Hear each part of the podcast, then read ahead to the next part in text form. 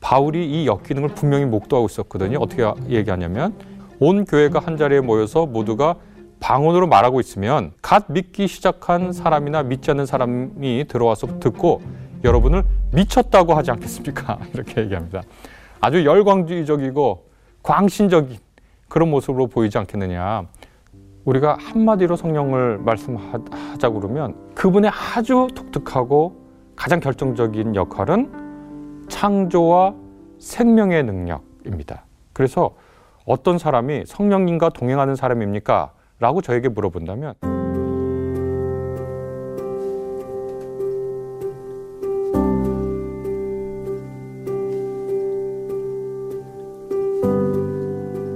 그 질문은 세 가지로 구성되어 있는데 하나는 성령님이 누구신가, 두 번째는 방언은 무엇인가, 성령님과 방언의 관계는 무엇인가 이렇게 세 질문으로 구성되어 있는 거죠. 먼저 성령님에 대해서 얘기를 하려고 하면 우리말로 성령이라고 하면 거룩할 성자에 영영자를 써서 거룩한 영 이런 뜻이 되겠는데 성령님에 관한 이야기를 다 할 수는 없고 가장 중요한 것을 해보려고 하거든요. 그래서 성경 구약 성경 처음에 창세기 1장에 보면 영을 뜻하는 그 단어는 히브리어 단어는 루아흐라고 하는 단어인데요. 그것이 처음 등장하는 것이 창세기 1장 2절입니다. 세번역 성경에는 이렇게 되어 있습니다. 땅이 혼돈하고 공허하며 어둠이 깊음 위에 있고 하나님의 영은 물 위에 움직이고 계셨다. 이렇게 번역했는데 여기서 하나님의 영 할 때 이 영이 바로 루아흐입니다. 그런데 그 동시에 루아흐라고 하는 이 단어는 바람을 뜻하기도 해요. 그러니까 크게 두 가지. 하나는 하나님의 영에 하나님의 영이 물 위를 움직이고 계셨다, 운행하고 계셨다. 이렇게 번역하는 성경이 있고요. 다른 하나의 성경은 하나님의 바람이 물리를 거세게 휘몰아쳤다. 이렇게 번역할 수 있습니다. 그래서 첫 번째 번역을 택하는가 두 번째 번역을 택하느냐에 따라서 의미는 조금 달라집니다. 첫 번째 번역을 택하면 하나님의 영이 혼돈과 공허와 어둠과 시면 위를 다니시면서 그 창조 창조의 순간에 질서와 존재와 빛과 땅을 드러내는 그렇게 드러내도록 생명이 탄생하도록 마치 암탉이 알을 품듯 그렇게 품어안는 느낌을 주고요. 반면 후자 곧 하나님의 바람이 무리를 거세게 휘몰아쳤다. 이 번역을 우리가 들으면 혼돈을 일으키는 그 물을 하나님의 거센 바람이 제압하면서 창조전에 아주 긴장감을 표현해주는 그런 이제 번역으로 읽을 수 있습니다. 두 해석은 사뭇 다르지만 이 이야기가 창조 이야기로 이어진다고 하는 것을 우리가 알 수 있죠.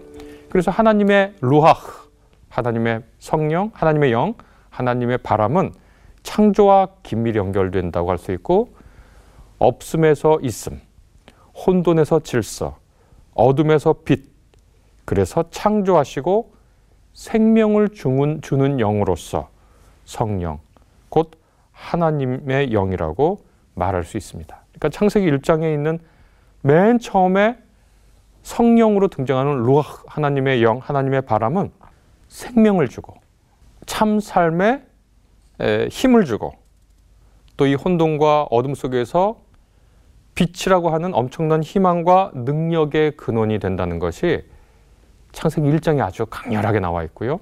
성령님의 그 모습과 그 일이 그 다음에 여러 군데서 나와 있지만 또 아주 멋지게 하나님의 성령이 소개된 것이 에스겔서 37장 1절에서 14절에 있는 내용인데요.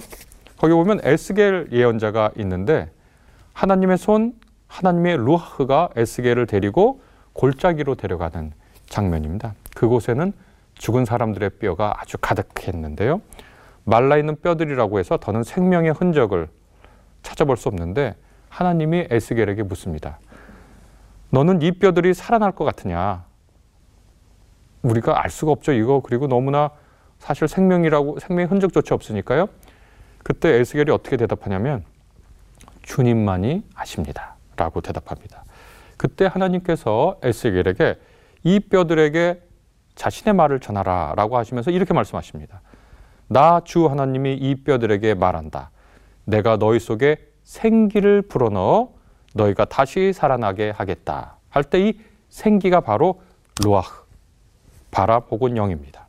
그래서 이 생기, 하나님의 루아흐가 들어가면 이 바짝 마른, 바짝 마른 뼈라도 생명으로 탄생하죠.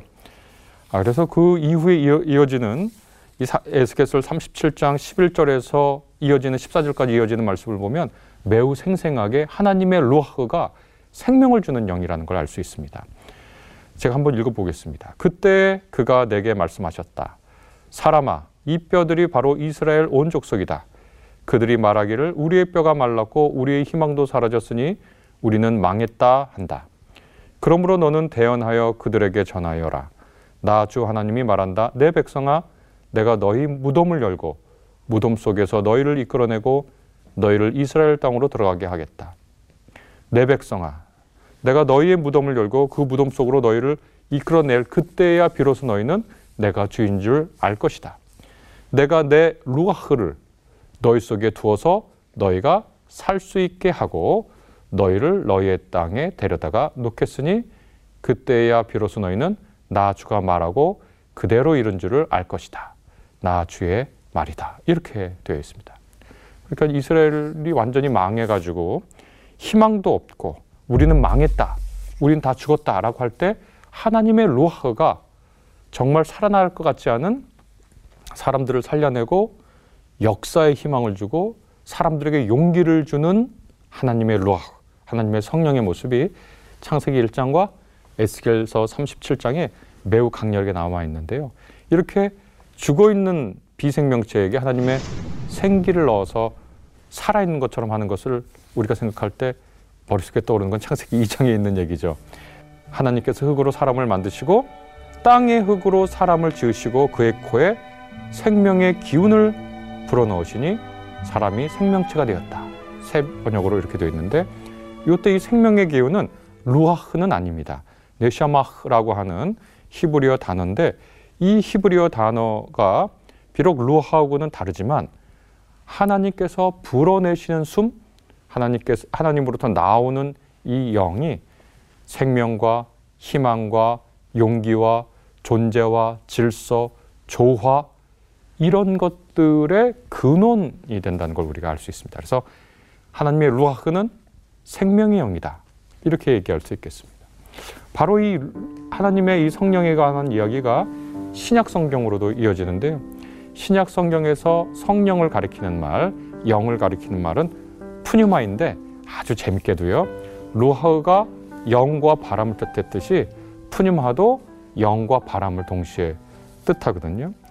어, 역시 이 신약 성경에 하나님의 로, 하나님의 푸뉴마에 대해서도 굉장히 많이 말이 나오는데 마태복음서 1장과 누가복음서 1장을 보면 예수께서 탄생하실 때 예수 그리스도의 태어나심은 이러하다. 그의 어머니 마리아가 요셉과 약혼하고 나서 같이 살기 전에 마리아가 성령으로 잉태된 것이 나타났다. 이렇게 되어 있고요. 누가복음서 1장 35절도 천사가 마리아에게 대답하였다.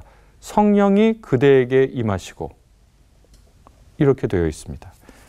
예수께서는 육신의 아버지의 씨를 받아서 난 것이 아니라 생명을 주시는 푸뉴마, 하나님의 푸뉴마가 예수님을 잉태하도록 했다라는 거죠.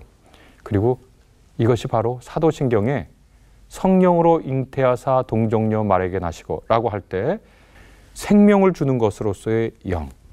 예수님도 예수님의 생명이 이 땅에서 가능하도록 성령께서 하셨고요. 또 예수께서 십자가에서 죽으시고 부활하실 때 곧 새로운 생명으로 새 생명으로 부활하시는 거잖아요. 이때도 성령께서 함께 하신다는 것이 로마서 1장 4절에 있습니다. 제가 읽어드리면 성령으로는 죽은 사람들 가운데서 부활하심으로 나타내신 권능으로 하나님의 아들로 확정되었습니다. 이렇게 되어 있습니다. 여러 복잡한 논의가 있습니다. 로마서 1장 4절에 대해서는. 그러나 아주 분명한 것은 이 부활과 관련돼서 곧 새로운 생명, 새로운 새 시대의 생명과 관련해서 성령께서 아주 구체적으로 결정적으로 역사하셨다는 것을 신약 성경이 고백합니다.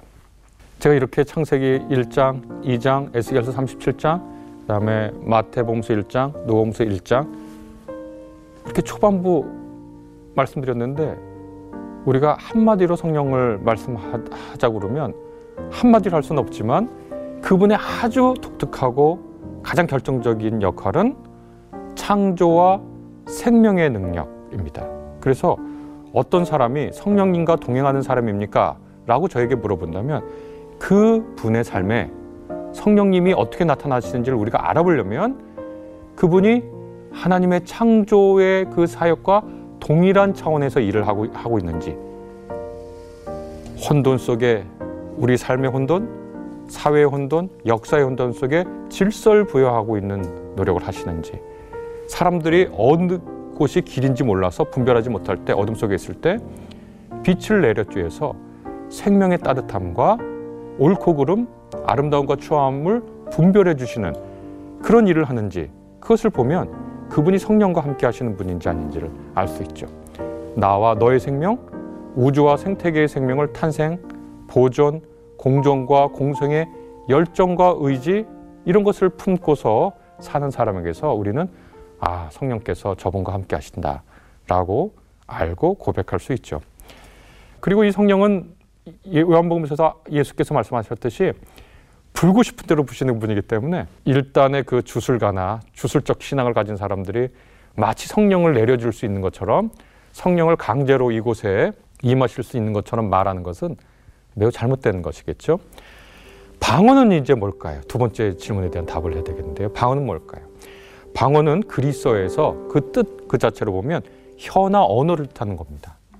그런데 그것의 기본 뜻을 어떻게 사용하냐면 성령께서 한 개인에게 능력을 주어서 그가 이전에는 알지 못했던 언어를 말하는 것. 그것을 이제 방언이라고 하죠. 크게 두 종류가 소개되어 있는데요. 하나는 다른 사람이 인간이 서로 이해할 수 있는 말이고요. 다른 하나는 하나님을 향한 방언으로서 아, 사람이 알아들 수 없는 그런 말입니다. 전자, 곧 인간을 향한 방언은 사도행전 2장에 그리고 후자, 하나님을 향한 방언은 고린도전서 12장 14장에 잘 나와 있는데요. 생명의 영으로서 성령이 세계를 향해서 하시는 중요한 일에 비춰보면 방언은 어떻게 보면 매우 지엽적인 것으로 보이기도 하는데 어, 왜 이렇게 방언이 강조되어 있는가 라는 것을 우리가 두 가지 맥락에서 살펴볼 수 있는데 하나는 신약 성서의 맥락이고요. 다른 하나는 20세기 초에 일어났던 사건 때문입니다. 일단 사도행전 2장을 보면은요. 방언이 놓인 맥락이 이렇습니다. 예수께서 부활하신 이후에 50일째 되는 날 유대인들의 오순절이 되었습니다. 이때는 유대인들이 밀 농사를 짓고 수확을 거둬서 처음 수확한 밀로 빵을 두 개 만들어서 그것을 하나님께 감사의 제물로 바치는 날인데요. 이때 예수님의 제자들이 예루살렘의 한 방에 모여 있었죠. 그때 사도행전 2장에 보면 그때 갑자기 하늘에서 세찬 바람이 부는 듯한 소리가 나더니 그러니까 바람 소리가 났어요. 그들이 앉아 있는 온 집안을 가득 채웠다. 그리고 불길이 솟아오를 때 혓바닥처럼 갈라지는 것 같은 혀들이 그들에게 나타나더니 각 사람 위에 내려앉았다. 그들은 모두 성령으로 충만하게 되어서 성령이 시키는 대로 각각 방언으로 말하기 시작했다. 아주 강한 청각, 시각, 촉각이 다 있죠. 바람 소리, 불, 그다음 불은 이제 뜨겁기도 하니까요. 이 출애굽기 19장에서 하나님이 나타나실 때 일어난 현상하고 아주 비슷하게 들리거든요. 아마 거의 확실히 이 방언, 각각 사람들이 말했던 방언은 다른 언어를 쓰는 사람도 이해할 수 있는 그런 방언이었을 겁니다. 그래서 한 번역 성경은 제가 기억하기로는 루터 성경인데요. 그때 방언으로 말하다를 다른 언어로 설교하다 이렇게 번역하기도 했거든요. 예, 그래서 이 사도행전 2장에 있는 방언은 바울이 고린도전서 14장에서 한정적으로만 사용해라 라고 했던 말과는 달리 소통을 위한 언어입니다.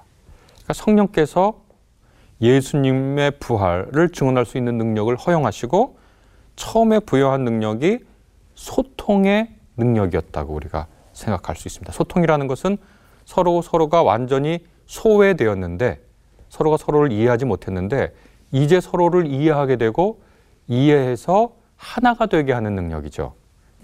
그래서 이 성령의 오순절 강림 사건, 그 다음에 그 제자들이 각 각각 다른 나라, 나라 언어로 말하게 된 이 사건은 구약 성경의 두 가지 사건을 떠올리게 하는데 하나는 에덴 추방 사건과 하나는 바벨탑 사건이거든요. 이제 하나님께서 죄 지은 아담과 하와를 에덴 밖으로 내 모셨는데 하나님의 영인 성령께서 그들에게 임하셔서 이제 하나님과 분리된 상태가 아닌 거예요. 하나님과 소통하고 하나 되게 되었어요. 또 바벨탑 사건 이후로 하나님의 언어를 흩으셔서 사람들이 서로 오해하고 갈등하고 분쟁이 필연적이 되었는데 이제는 서로가 서로를 이해할 수 있는 길이 생겼습니다. 그래서 우리가 흔히 성령님의 하나 되게 하시는 능력, 성령님의 교통하시고 감화하시는 능력을 성령님을 형용하는 주요한 언어로 하는데 바로 이것이 방언을 통해서 어, 우리에게 알려주시려고 하는 그분의 은혜라고 할 수 있습니다. 그런데 고린도 전서 12장과 14장에 있는 이 방언은 오늘 질문하신 분이 얘기한 것처럼 굉장히 이상한 언어로 들릴 수 있습니다. 왜냐하면 어느 나라 말도 아니거든요. 인간 사이에 소통하라고 하는 말이 아니라 하나님을 향한 언어인 것처럼 들립니다. 그래서 그것은 고린도전서에 보면 방언으로 말하는 사람은 사람에게 말하는 것이 아니라 하나님께 말하는 것입니다. 아무도 그것을 알아듣지 못합니다. 이렇게 되어 있습니다. 바울은 방언의 은사를 자세히 고린도전서 14장에서 다루는데요. 고린도 교인들이 자신에게 일어난 이 현상을 굉장히 높게 평가하고 마땅히 그럴 수 있지만 그 은사가 아주 너무 좋은 거라도 그 시간과 장소와 또 그 상황에 적절하게 사용되어야 한다고 바울이 아주 강조하게 강조하면서 얘기하거든요. 개인이 기도하거나 개인적인 경건의 특수한 형태로서의 방언은 매우 값진 겁니다. 그렇지만 사도 바울은 예배에서 이 은사를 과대평가하지 말라고 어떻게 보면 경고합니다. 방언을 통역할 수 있는 사람이 하나도 없다면 침묵하든지 통역의 은사를 구해야 한다는 거예요. 놀랍죠? 아, 왜 그러냐?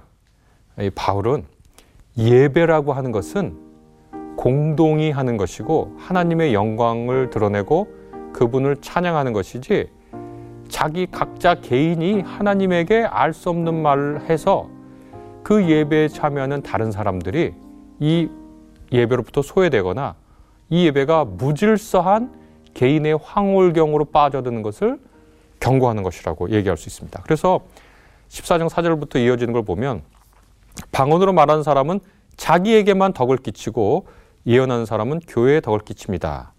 여러분이 모두 방언, 방언으로 말할 수 있기를 내가 바랍니다마는 그보다는 예언할 수 있기를 더 바랍니다. 이렇게 얘기하고 있습니다. 이것은 바울이 공공예배에서 소통이 불가능한 형태의 방언을 강조하고 그것을 받으라고 줄기차게 얘기하고 부질서하게 사용하는 것을 굉장히 경계했다. 그리고 오늘 질문하신 분이 한 것처럼 바울이 이 역기능을 분명히 목도하고 있었거든요. 어떻게 얘기하냐면 23절부터 보면 온 교회가 한 자리에 모여서 모두가 방언으로 말하고 있으면 갓 믿기 시작한 사람이나 믿지 않는 사람이 들어와서 듣고 여러분을 미쳤다고 하지 않겠습니까? 이렇게 얘기합니다. 아주 열광주의적이고 광신적인 그런 모습으로 보이지 않겠느냐.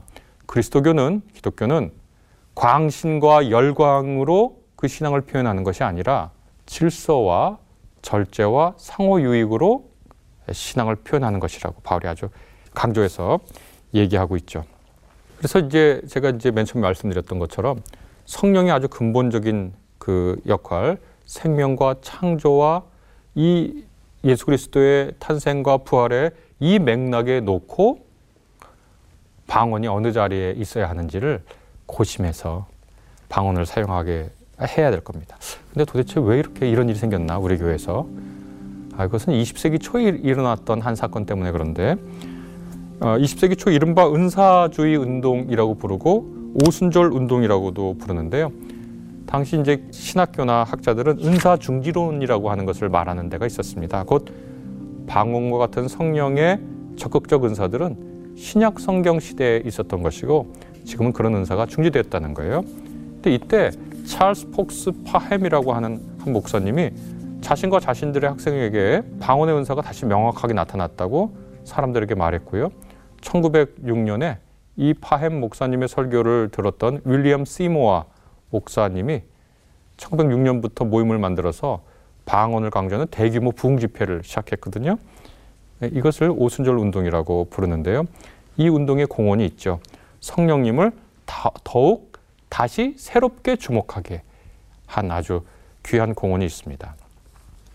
이전에 사도신경에서도 봤듯이 하나님에 관한 말씀 많이 하고 예수 그리스도에 대한 말씀 많이 했는데 성령님에 관한 이야기는 그, 그토록 마, 많이 하지 못했거든요. 20세기 들어와서. 근데 바로 이 오순절의 이 운동의 영향 혹은 자극 때문에 성령님을 좀 더 알아가자고 하는 그런 노력이 있었고 그 면에서는 큰 공헌을 했다는 것이 사실입니다. 그러나 우리가 아, 성령님에 대한 이야기가 없어서 강하게 은사주의 오순절 운동을 통해서 성령님에 대한 이야기를 했는데 어, 오늘 우리가 읽은 질서의 하나님, 조화의 하나님, 창조와 생명을 주는 하나님, 예수 그리스도의 탄생과 부활에 함께 하셨던 그 성령님이라고 하는 또 고린도전서 12장과 14장에서 바울이 예배 중에 어떻게 방언의 은사를 사용했는지를 살펴봄으로써 아, 우리의 신앙이 다른 사람들에게 열광주의적이고 바울의 표현을 그대로 빌면 미친 거라고 생각하지 않겠습니까? 라고 하는 그런 데서는 아, 벗어나야 되지 않을까? 그래서 방언은 절제하면서 사용해야 된다. 어떤 한 어, 노래하는 가수가 노래를 엄청 잘하는데 그 재능을 아무 때서나 사용하면 되겠습니까? 절대 안 되죠. 적절한 장소에서 적절한 시간에 그 재능을 사용해야 우리가 찬사를 보내죠. 도서관에서 불러봐요. 안 되죠. 그래서 방언은 성령이 주시는 성, 에, 카리스마, 은혜의 선물이니까 값진 거예요. 그런데 조심해야 될 거 하나 뭐냐. 성령님이 함께 하신다는 증거는 방언으로만 나타나는 건 아닙니다.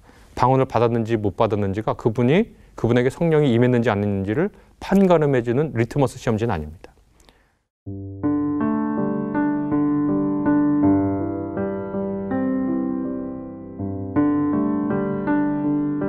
사물이나 사람이나 사건을 볼 때 이전과는 달라진 눈을 갖게 되는 경험들이 있는데 어제까지도 그렇게 속상하게 했던 어떤 사람이 오늘 아침에 기도를 끝내고 나거나 말씀을 듣고 나서 그 미움이나 원망의 마음이 그냥 사라지고 더 이상 연연하지 않을 때 그래서 그 사람을 원망하거나 증오하거나 시기하면서 소진되거나 누추해졌던 내 삶의 활력이 완전히 완전히 그 일, 거기에 우리가 누구에게 원한과 증오와 시기와 질투를 품으면 생의 에너지가 다 소진되거든요.